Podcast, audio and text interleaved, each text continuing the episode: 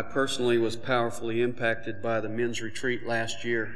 I just want to remind you men that April 1st and 2nd, simply a Friday night and a Saturday morning, we're having a men's retreat with Brian Murphy, uh, who has spoken at our youth camps in the past and is a powerful speaker with a real heart for God. So take advantage of this time. Come, bring a friend, be impacted by the Lord on this significant weekend, April 1st and 2nd. You can sign up in the lobby. I'd like you to turn in your Bibles with me to Hebrews chapter 4. We're going to look this morning at verses 1 to 13, and this passage is a continuation of what we covered last week. It really begins back in chapter 3 and verse 7. And as we said then, it is a warning to people in this Jewish background church people who had moved toward Jesus, but had never come to Jesus. They had heard the gospel. They had even given intellectual assent to the gospel. They even professed to be Christians, but they had never entrusted their lives to Jesus Christ. They had never received Him. They were on the knife edge of decision. And in chapter 3, verses 7 to 11, he gives an illustration. It's from Psalm 95. He says, Today, if you hear his voice, don't be like Israel. Israel heard God's voice, they hardened their hearts, and they died in the wilderness, never making it to the promised land. And having given that illustration in verses 7 to 11, he then gives the application in the verses that follow. And he says, if you hear God's voice, don't say no. If you hear God's voice, don't harden your heart. Learn from the error of Israel and respond in faith to Jesus Christ.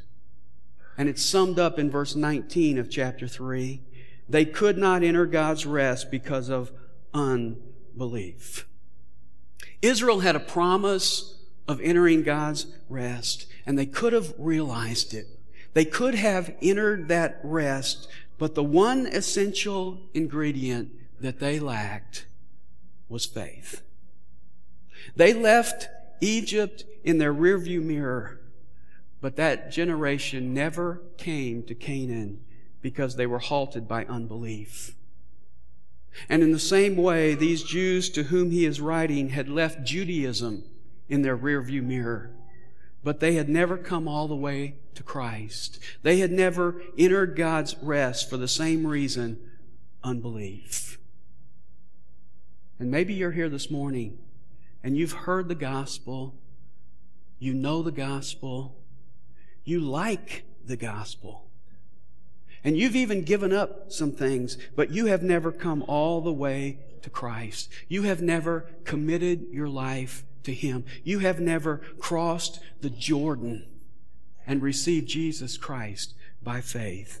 Well, this message is for you. Notice chapter 4 and verse 1. Therefore, let us fear lest, while a promise remains of entering his rest, any one of you should seem to have come short of it. Now, this verse tells us there remains a promise to us of entering God's rest. Now, the question is, what is that rest?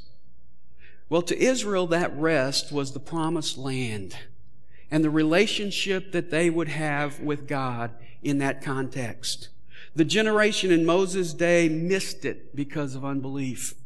And in Joshua's day, when they finally did go into the land, they didn't really experience that rest because they disobeyed God by not taking the land. So they never experienced that rest. In fact, God later took them out of the land into captivity in Babylon.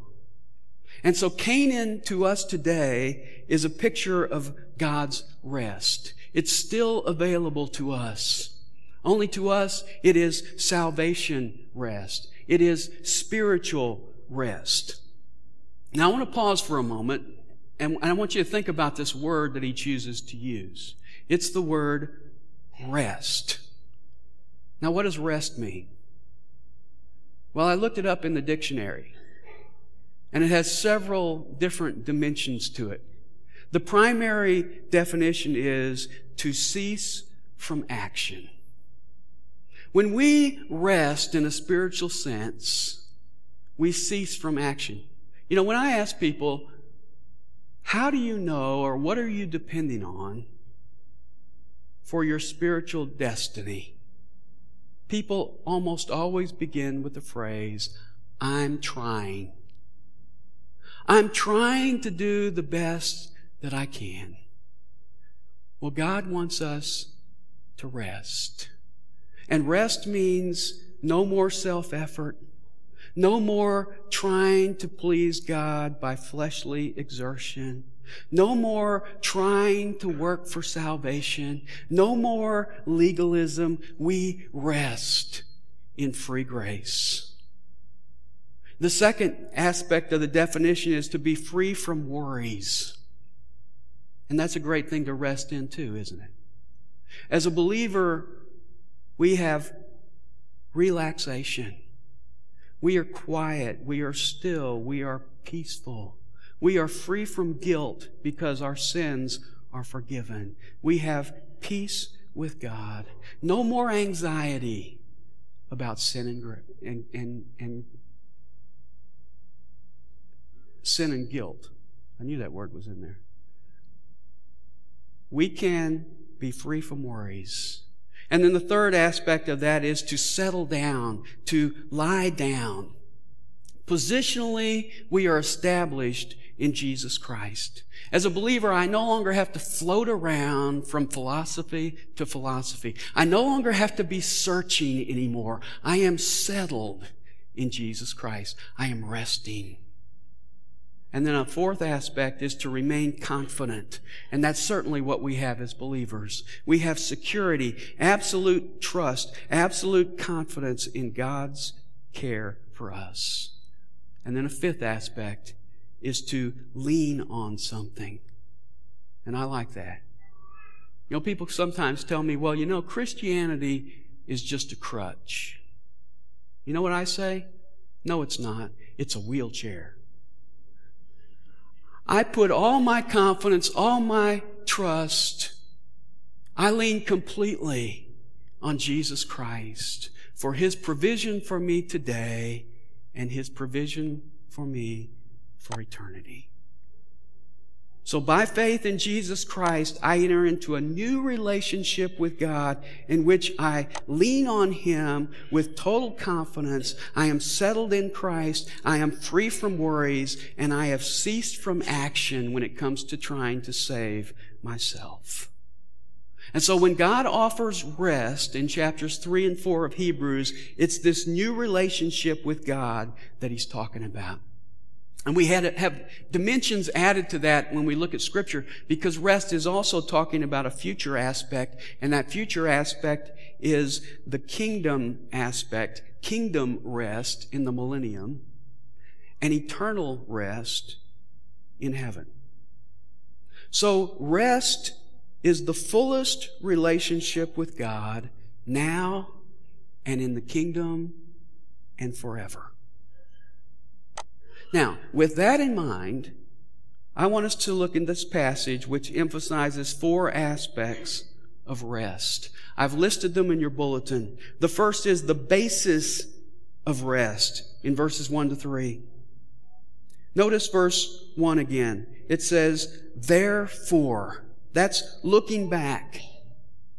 Because Israel forfeited God's rest by unbelief, and because that rest is still available to you today, you had better fear lest you come up short. Fear lest you miss it by faith. You see, as a Christian, one of the things that I experience through faith in Jesus Christ is that I don't have fear. Jesus said in John 14, 27, let not your heart be troubled, nor let it be fearful. 2 Timothy 1 7 says, For God has not given us the spirit of fear. 1 John 4 18 says, There is no fear in love, for perfect love casts out fear. The only fear that I am to have as a Christian is that reverential fear, that reverential awe of God. But here he speaks to you if you are on the knife edge of decision, and he says, Fear. Be afraid that you might miss God's rest.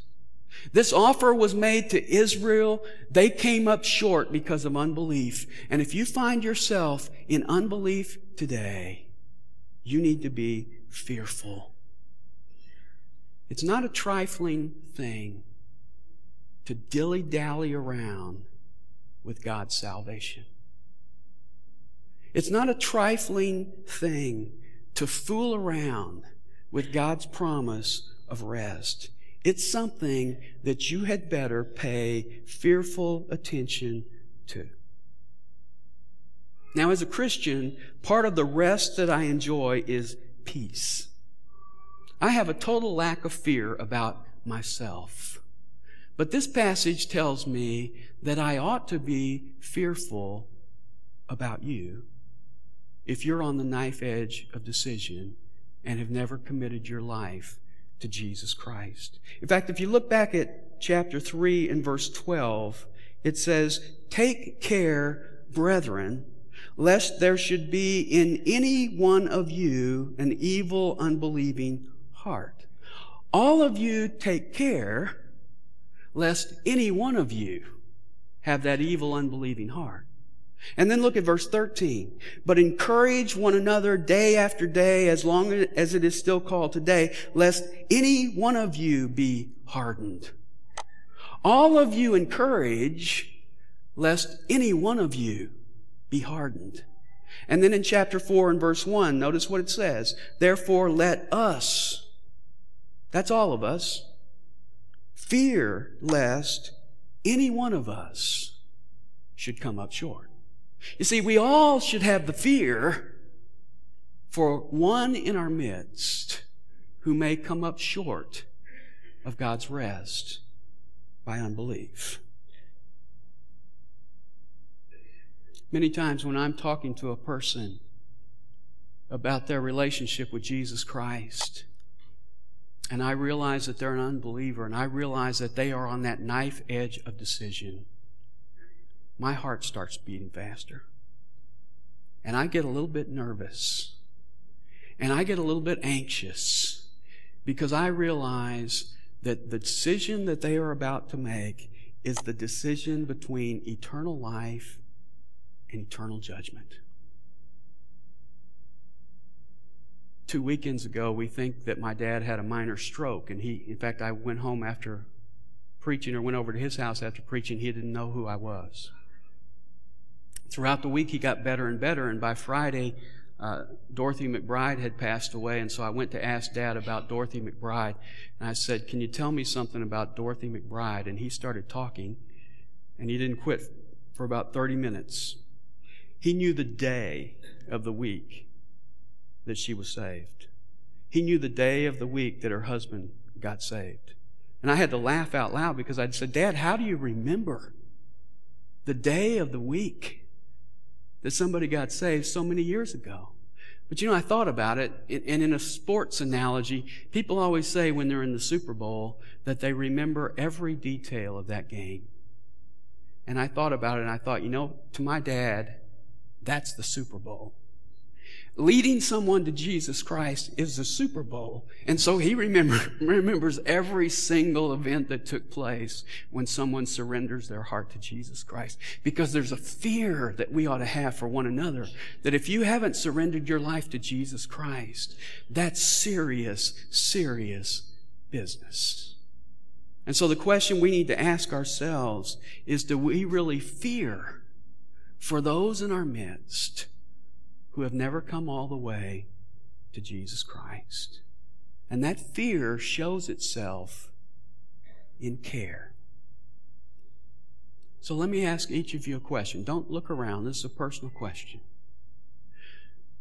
Do you care enough to speak to those around you that you're not sure about? Do you care enough driven by fear for their eternal destiny, to confront those around you that you're not sure about. We had two calls at our house on Tuesday night telling us that there was an armed fugitive running loose in our neighborhood. You didn't hear about this? I'll tell you later. Why would somebody call us up and say, We want to warn you that there's a guy running from the police and he's armed in your neighborhood? Because they feared for us. You see, they'd already locked their house. They were settled, they were safe, but they wanted to make sure we were safe because they feared for us. My question is, do we fear for others? Do we really care about others? You know, it's sad to say that as Christians, we are more afraid sometimes of what people think than we are afraid that they might miss God's eternal rest. This verse says, we should fear lest they come short of it. Now, how do you come short of God's rest? Only one way. You come short by unbelief. The only way that you come short of God's rest is by neglecting to place your faith in Jesus Christ. You say, well, Dan, I, I come short of God's rest because I'm too great of a sinner for God to forgive me. No. You can't come short of God's grace by being too great of a sinner. If you are too great of a sinner, you're in a perfect position to enter God's grace. Jesus said in Mark 9 17, It is not those who are healthy who need a physician, but those who are sick. I did not come to call the righteous, but sinners to repentance. And in 1 Timothy 1:15 Paul says it's a trustworthy statement deserving full acceptance that Christ Jesus came into the world to save sinners among whom I am chief. If you realize that you're a great sinner, then you're one step closer to faith in Christ than most people who are self-righteous enough to think that they don't need salvation. You see, you cannot out sin the grace of God. Romans 5:20 says where sin increased grace abounded all the more. And James 4 6 says, but he gives more grace. How much? More than you need. You see, you ask yourself, how much grace do I need? God gives more because that's the kind of God He is. So you need to come, if you are a sinner like I did, to Jesus Christ and say, I don't know how you could forgive someone who has done this much to you. But I'm going to believe that you can because you say you do. That's the only way we can come to Jesus Christ. And when we do, we enter his rest. Mel Trotter was about as depraved an individual as I can imagine.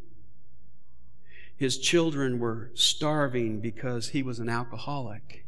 And he was taking all the money for the household and he was spending it on alcohol. In fact, his children were in so desperate a shape that his four year old daughter actually died of malnutrition because he wasn't providing for his family. So her mother took the little child and with money donated by the neighbors, she bought a little dress and a pair of shoes to put on her daughter so she would look pretty in the casket. And she was laying in the casket overnight in the mortuary, and Mel Trotter broke into the mortuary, took the clothes off his dead baby, and took them down and exchanged them for a drink. That's how low this man had gone. In fact, he was so low that he couldn't stand himself. And so in Chicago, he was headed down to Lake Michigan to commit suicide by drowning himself in the lake. And someone invited him into Pacific.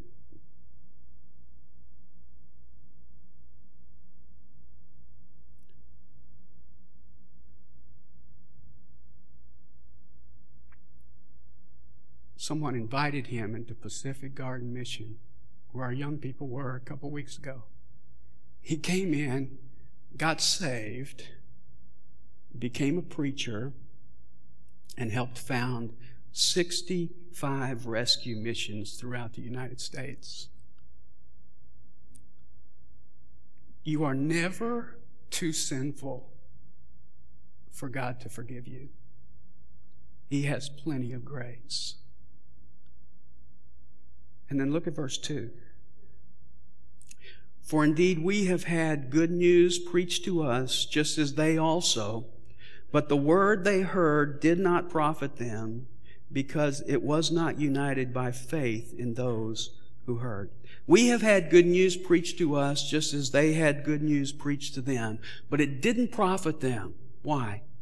No faith. You see, it doesn't do a bit of good to hear if you don't believe. I think a lot of people think that they, they can sit in church and listen and get everything that they need just by osmosis. Let me tell you something. Hearing the gospel, knowing the gospel, being able to recite the gospel does not mean anything unless you believe.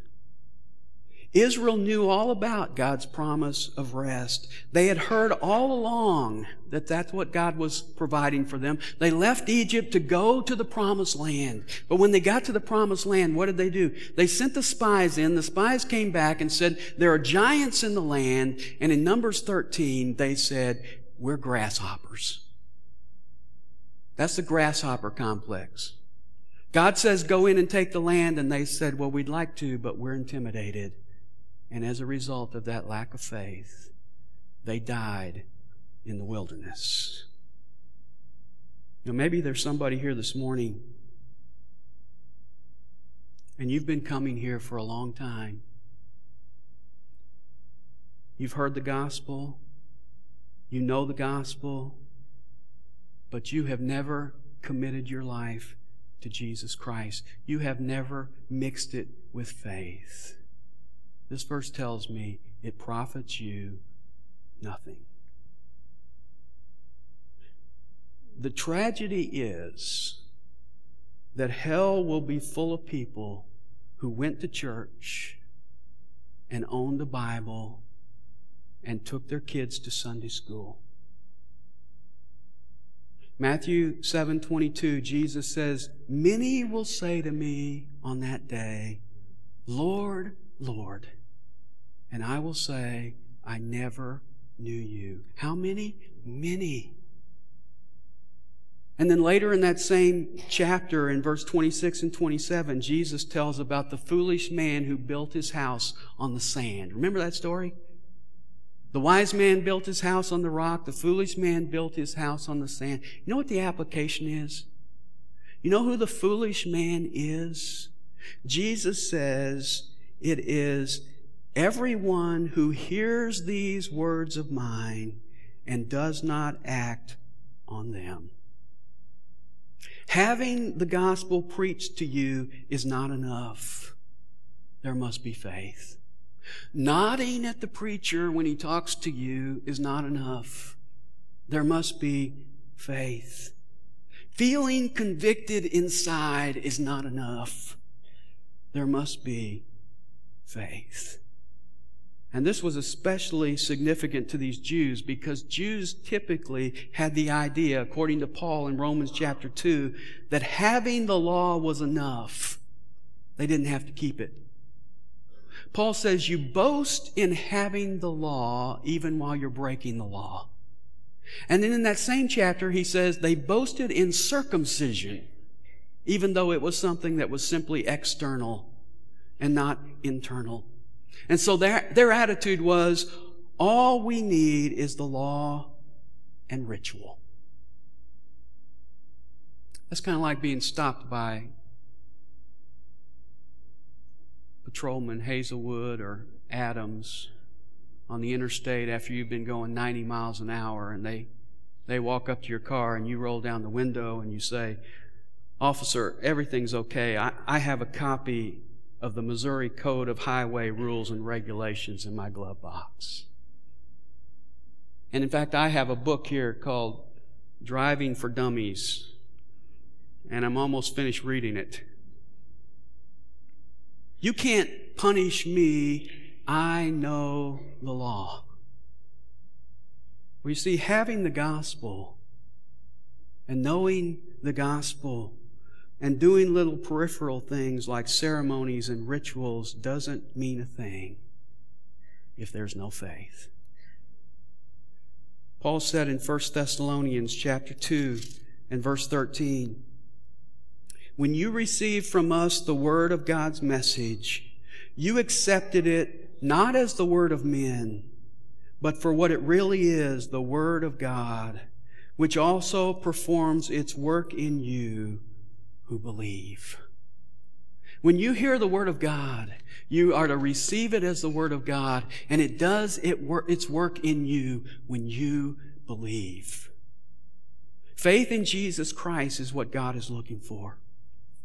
And then if you look at verse 3 of Hebrews chapter 4, it says, For we who have believed enter that rest, just as he has said, As I swore in my wrath, they shall not enter my rest. That's a quote from Psalm 95. That's going back to the illustration he already quoted in chapter 3 and verse 11. Israel did not enter God's rest. Why not?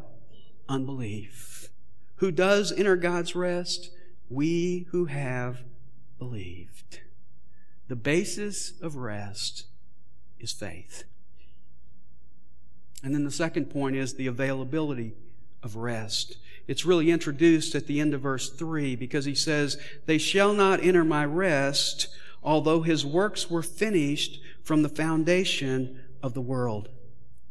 The reason Israel didn't enter God's rest was not because it wasn't available. He says it's been available since the foundation of the world.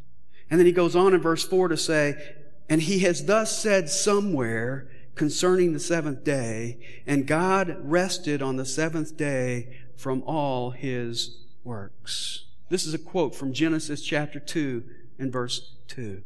We're told that God worked for six days. God created everything in six days, and then he rested. And Adam enjoyed a relationship of rest with God in the garden until he sinned. And what happened when he sinned? He started sewing fig leaves and hiding behind trees. Adam went from a, from a relationship of rest to becoming restless.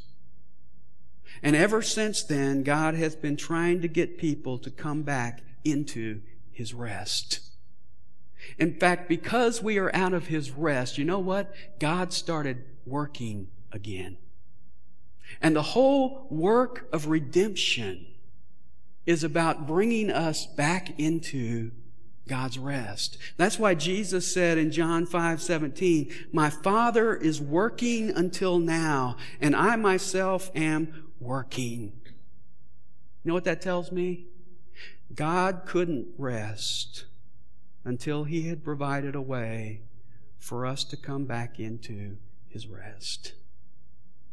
And then verse 5 goes on, and again in this passage, they shall not enter my rest. The children of Israel didn't enter it. Verse 6 Since therefore it remains for some to enter it, and those who formerly had good news preached to them failed to enter because of disobedience. Now stop right there. His point is, since God established it, it remains. You see, what he's saying is, God didn't throw it away when Adam sinned. God didn't throw it away when Israel showed unbelief. Uh, that, that would mean that, that God created something that had no purpose. See, that would be saying God created it, man blew it, so God threw it away. No. God doesn't operate that way. God isn't like you and me. He doesn't make something that doesn't matter. He established rest for man to enter, and people will enjoy fellowship with him. Now, this good news of rest was offered to Israel and they rejected because of unbelief. What he's saying is it remains available. And then if you look at verse 7, he continues, they failed to enter because of disbelief. He again fixes a certain day, today, saying through David, after so long a time, just as he had been, had been said before, today, if you hear his voice, do not harden your hearts. Israel in Moses' day didn't enter. So God, through David, five centuries later, in Psalm 95, when Israel was already in the land, says, Today. You see, what he's saying is the, the offer was made in Moses' day, and now five centuries later, through David, he makes the same offer again. The rest is still available in David's day. You say, well, wait a minute. I, I thought Joshua took them into the land. Well, that's verse 8. For if Joshua had given them rest, he would not have spoken of another day after that. If Joshua had provided rest for Israel, then David wouldn't be promising it in Psalm 95, five centuries later. What's the conclusion? Verse 9. There remains therefore a Sabbath rest for the people of God. True rest didn't come through Moses, and it didn't come through Joshua, and it didn't come through David. It comes through Jesus Christ. And on March 20th, 2005, I can stand here and offer you God's rest. It's still available. And then thirdly, we see the nature of rest in verse 10. He says, For the one who has entered his rest has himself also rested from his works, as God did from his. Now, we already said that there's a present aspect to this rest as well as a future fulfillment. And that present aspect is confirmed in this verse because it says, the one who has entered his rest. That's past tense. In fact, if you look back at verse 3, it reads this way We who have believed enter that rest. Present tense. It's a present reality. Now, I know a lot of Christians or professing Christians who seem to be resting. Now, I look around and I see some people, they look dead to me, but they're, they're definitely rest, they're not doing anything. That's not what he means by this word. You can't tell a person's resting because they never move in the spiritual sense. This is God's rest. In its fullest sense, we're going to realize it in the future in the kingdom and in eternity. But there is a present aspect to that now. And it doesn't mean that I do nothing. My life as a Christian should be characterized by good works. In fact, Titus 2:14 says we are to be a people zealous for good deeds. But the sense in which I enter God's rest now is that I know that my eternal destiny is settled. And I am confidently leaning on God. And I am free from anxieties and worries about sin and guilt. And I am free from trying to work for salvation. And I am resting in free grace. This is what Jesus meant when he said in Matthew 11, 28, Come to me, all who are weary and heavy laden, and I will give you what? Rest. Take my yoke upon you and learn from me, for I am gentle and humble in heart, and you shall find rest for your souls. For my yoke is easy and my load is light. There is a present aspect to this rest that we experience, but there's also a future aspect to it. And let me show you just a verse. Look at Revelation chapter 14 and verse 11. Revelation 14, verse 11.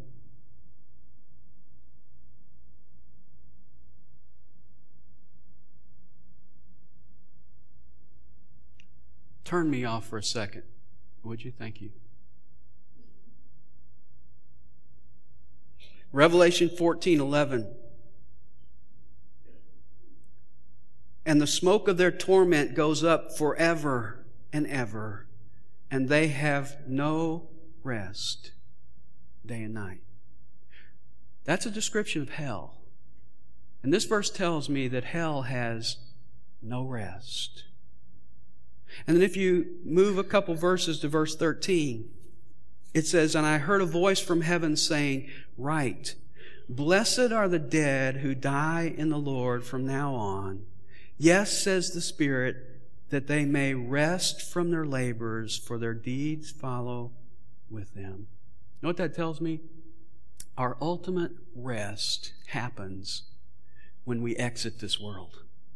I'm experiencing rest now in that God has provided everything I need, but that rest ought to demonstrate itself in good works. And one day I'm going to rest completely when I exit this world into the presence of the Lord. That's the nature of rest. And then one final point the urgency of rest in verses 11 to 13. Notice verse 11. Let us therefore be diligent to enter that rest lest anyone fall through following the same example of disobedience. Now that sounds a little contradictory, doesn't it? Be diligent to enter that rest. Work to rest. Is that what he's saying? Say, well, you can't work to rest. You have to stop working to rest. Well, this word diligent or be diligent has two aspects. One is to make it a priority. You see, diligence is the opposite of what he said in chapter 2 and verse 1 when he talked about those who are drifting by salvation. How do you drift by salvation? You just do nothing about it. You're just indifferent. You don't really listen, and pretty soon you're gone into a lost eternity. And so here he says, be diligent. Make it a priority. Don't take it lightly. If you are on the knife edge of decision, take hold of Jesus Christ by faith. And then there's a second aspect of this, this phrase, be diligent, and that is to make haste. Do it now. Do it today. And that's why throughout this passage we read, today, today, today. You remember what Israel did on the day after they didn't go into the promised land? They didn't go into the promised land, and Moses came to them and said, You're going to wander in the wilderness for 40 years. They woke up the next morning and said, We're ready to go. We're going to go into the promised land. Moses said, You can't go in, you're too late. They went in and they were routed by the Amalekites and the Canaanites. You know why? They were a day late. The message is today. It's urgent. And then look at verse 12. For the word of God is living and active and sharper than any two-edged sword and piercing as far as the division of soul and spirit of both joints and marrow and able to judge the thoughts and intentions of the heart. Now we're going to go into that verse in some detail next time, but I just want to touch on it because it applies to our passage. And what I think he's saying is you can't play games with God. Because the Word of God will cut right through your hypocrisy and your sham. You have two choices when it comes to the Word of God. You can allow it to reveal to you who you are and to pierce your heart, bringing salvation. Or you can wait and let God's Word pierce you in judgment. If you harden your heart to God's word of salvation, you will one day face God's word of judgment. And that's why in Revelation chapter 19 and verse 15, when we read about Jesus coming out of heaven on a white horse, it says, out of his mouth comes a sword, and with it he smites the nation. You can let the sword cut your heart today, bringing you to repentance and salvation, or you can harden your heart and face that same sword of God's word in judgment. And then verse 13 adds, And there is no creature hidden from his sight, but all things are open and laid bare to the eyes of him with whom we have to do. If you're like Adam and you're hiding behind trees, this is a good verse for you. Because if you're a professor of faith in Jesus Christ and not a possessor, you may fool me.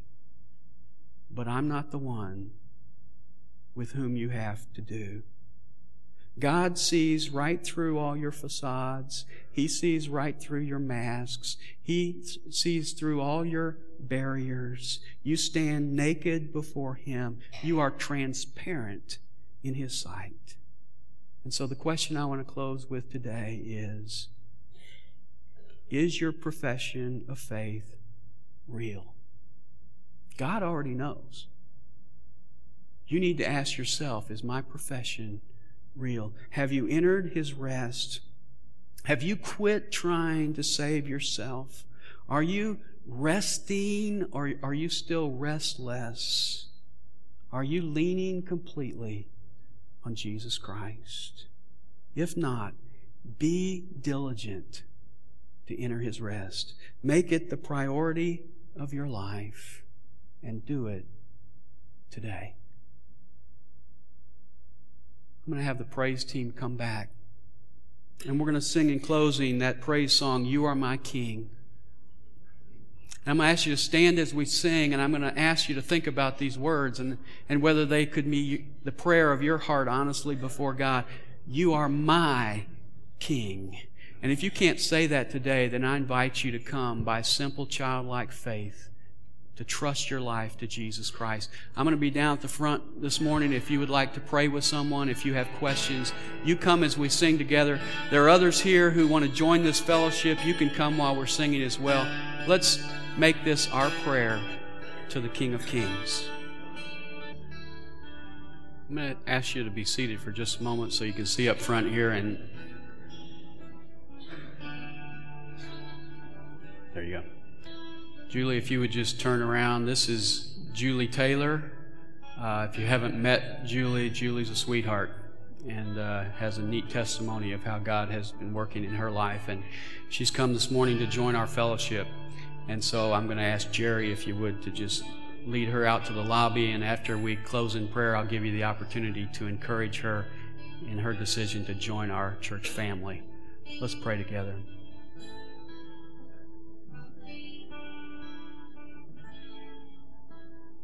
Father, we are amazed by your love.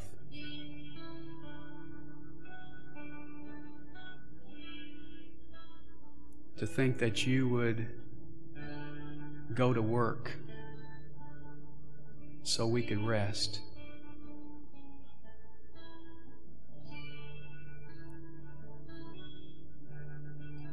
that Jesus, you would go to the cross in our place and on that cross say, It is finished. Meaning everything that is necessary to pay for our salvation is done.